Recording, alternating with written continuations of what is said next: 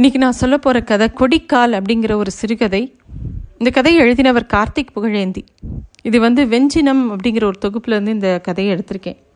இந்த கதையை படிக்கும்போது நம்ம கிராமங்களில் நிறைய தெய்வங்களை பார்ப்போம். ஒவ்வொரு தெய்வத்துக்கு பின்னாடி ஒரு கதை இருக்குமோ அப்படின்னு தோணுது. அந்தந்த இடத்துல நின்று ஒரு நிமிஷம் யோசித்து பார்த்தோன்னா அந்த தெய்வத்தோட கதை என்ன அப்படின்னு நம்ம மனசு கேட்கும். இனிமேல் இந்த கதையெல்லாம் படித்தா அந்த மாதிரி ஒரு கதை தான் இது. இந்த கதையில் எப்படி ஆரம்பிக்கிறதுனா எந்த குடும்பத்துலேயும் உண்டா இப்படி ஒரு அழிமானம்? அப்படி என்ன விவஸ்தை கட்ட இருமாப்பு என்ன விஷயம்னா பெத்த பிள்ளை மேலே அந்த கிழவிக்கு அப்படி ஒரு மனக்கசப்பு. ஏன் தான் அவங்களுக்குள்ள அப்படி ஒரு மனக்கசப்பு அப்படின்னு தெரியலை. ஒரு எண்பது வயசு கிழவி மேலே அப்படி என்ன பொல்லாப்பு அந்த அவருக்கும்? அப்படின்னு எல்லாருக்கும் தோணுது. அந்த ஊரே அந்த ரங்கதாசன் குடும்பத்தில் நடக்கிற பிரச்சனையை தான் எல்லாரும் பேசிக்கிட்டு இருந்தாங்க. அம்மாக்கும் மகனுக்கும் ஒருத்தருக்கு ஒருத்தர் என்ன பேச்சுவார்த்தையே இல்லாமல் அப்படி என்ன பிரச்சனை? அதுவும் அந்த ஆச்சி அம்மா கிழவி சொல்லு இல்லாமல் அந்த ஆவடியாபுரம் பெரிய வீட்டில் எந்த காரியமும் நடக்காது.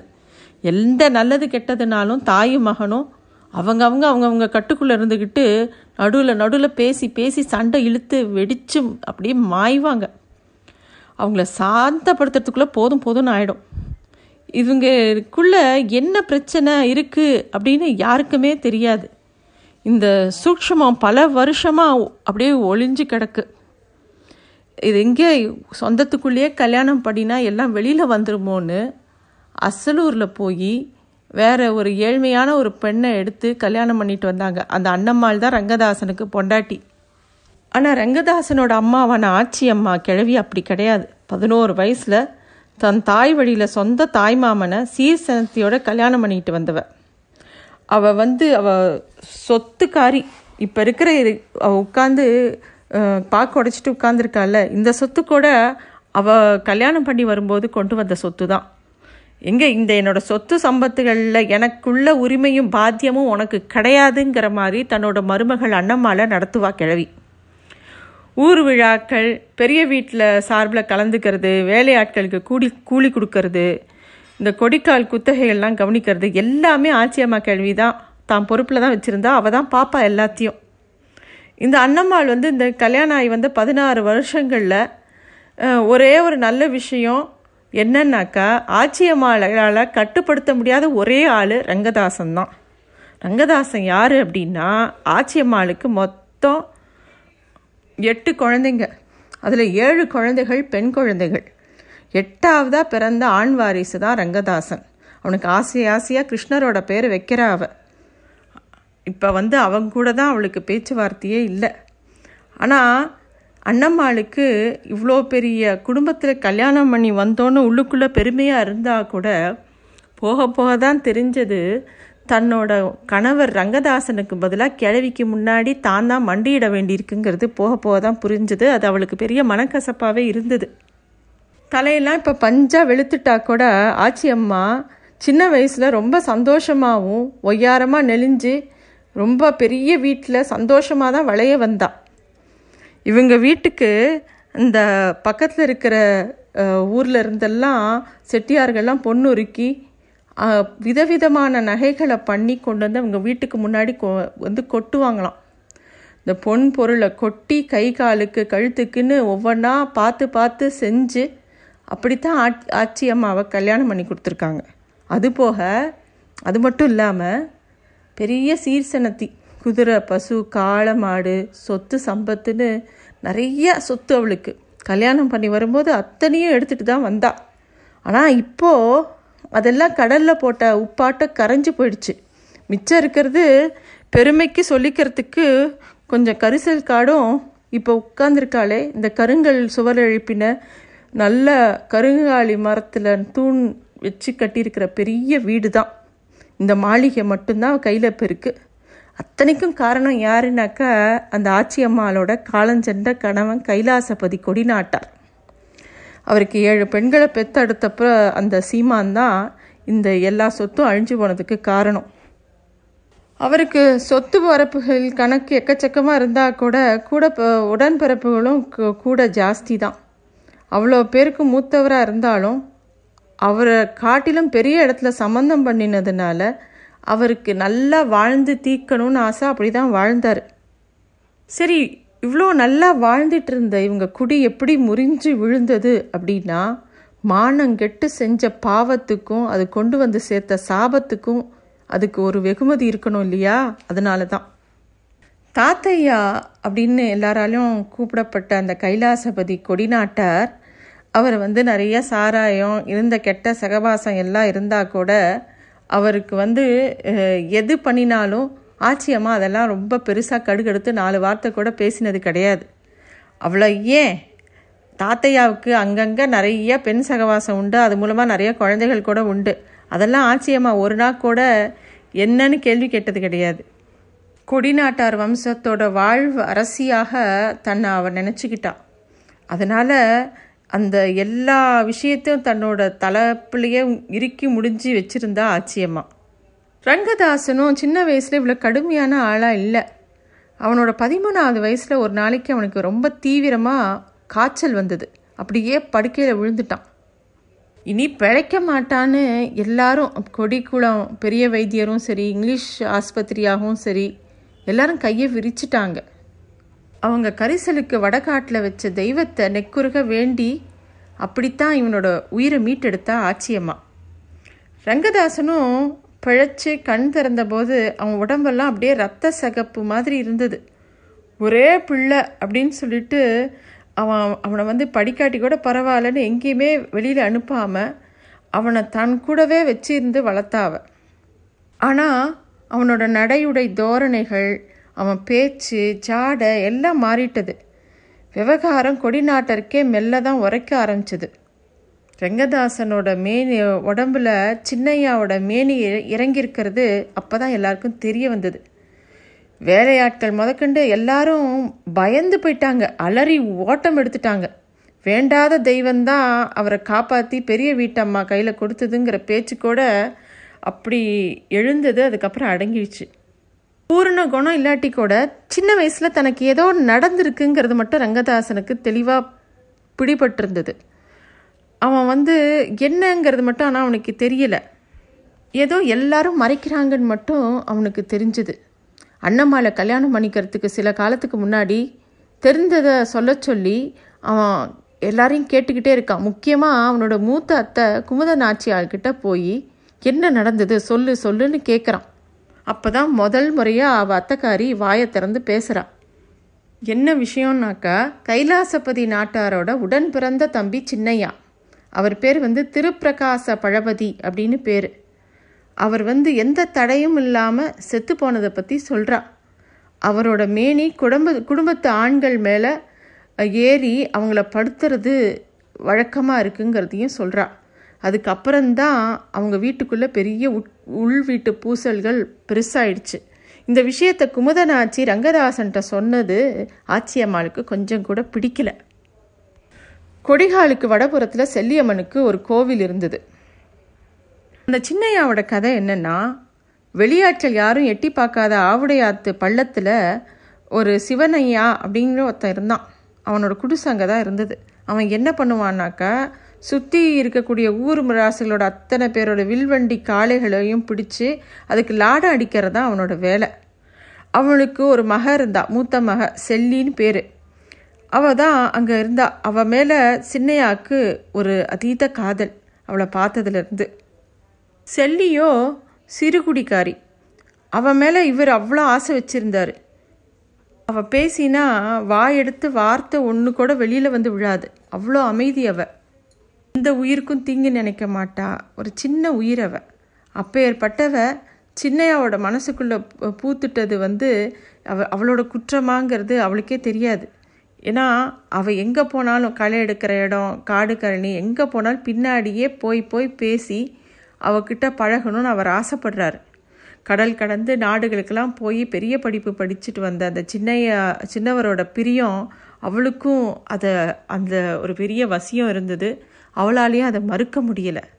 அவர் மேலே நம்பிக்கை கொண்டு அவளோ அவரோட பழக ஆரம்பிச்சிட்டா செல்லி.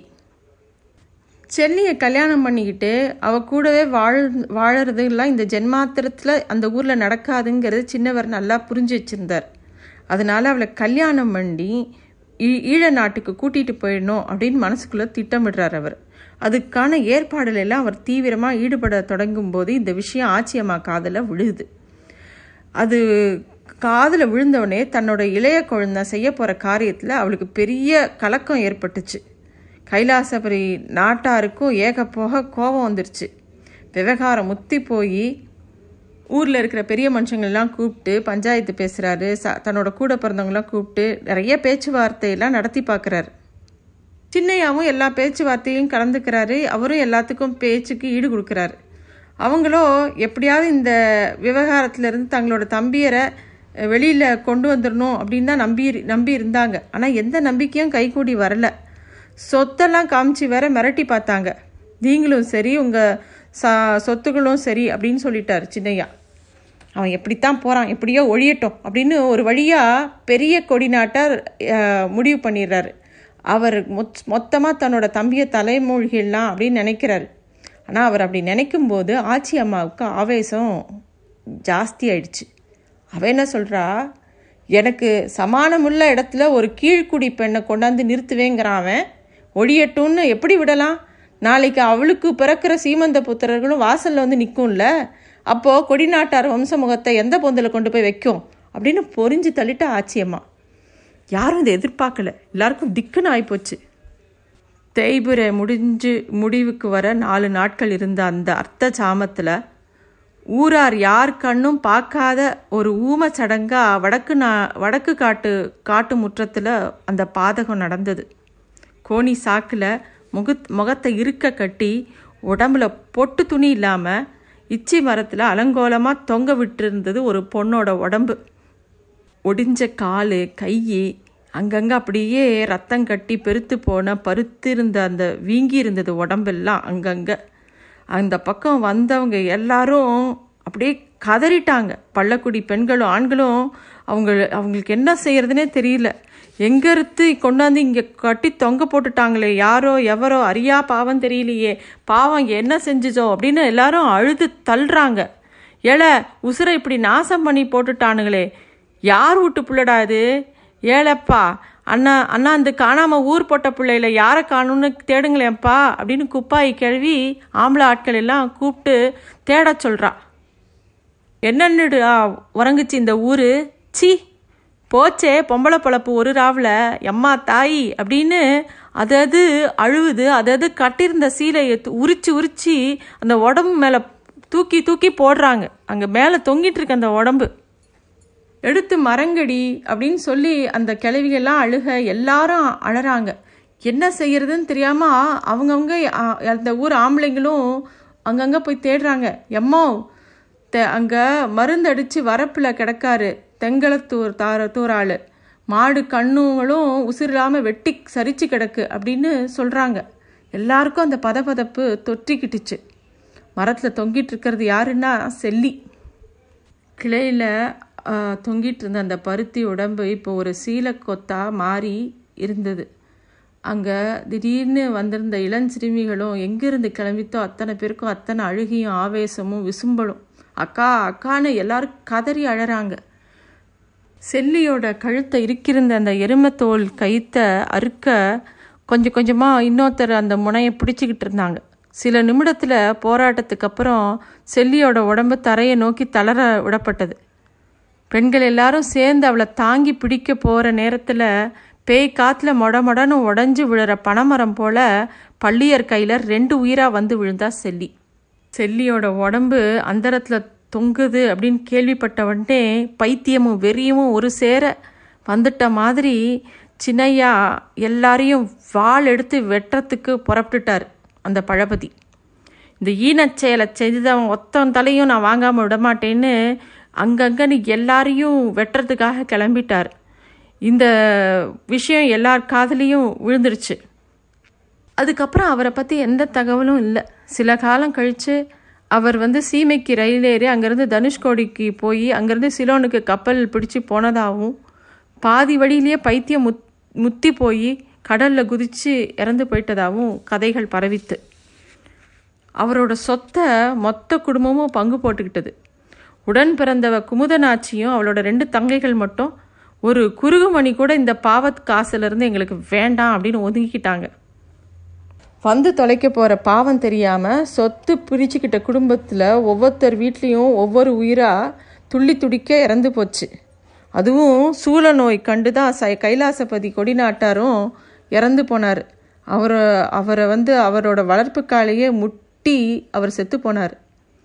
அதுக்கப்புறமா கொடிக்கால் கிணறுகள் எல்லாத்துலேயும் பொத்தல் விழுந்தது.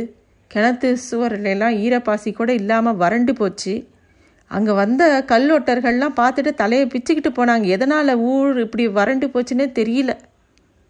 பச்சை பிடிச்சி இருந்த மண்ணெல்லாம் சங் அப்படியே புழுதியாக மாறிடுச்சு.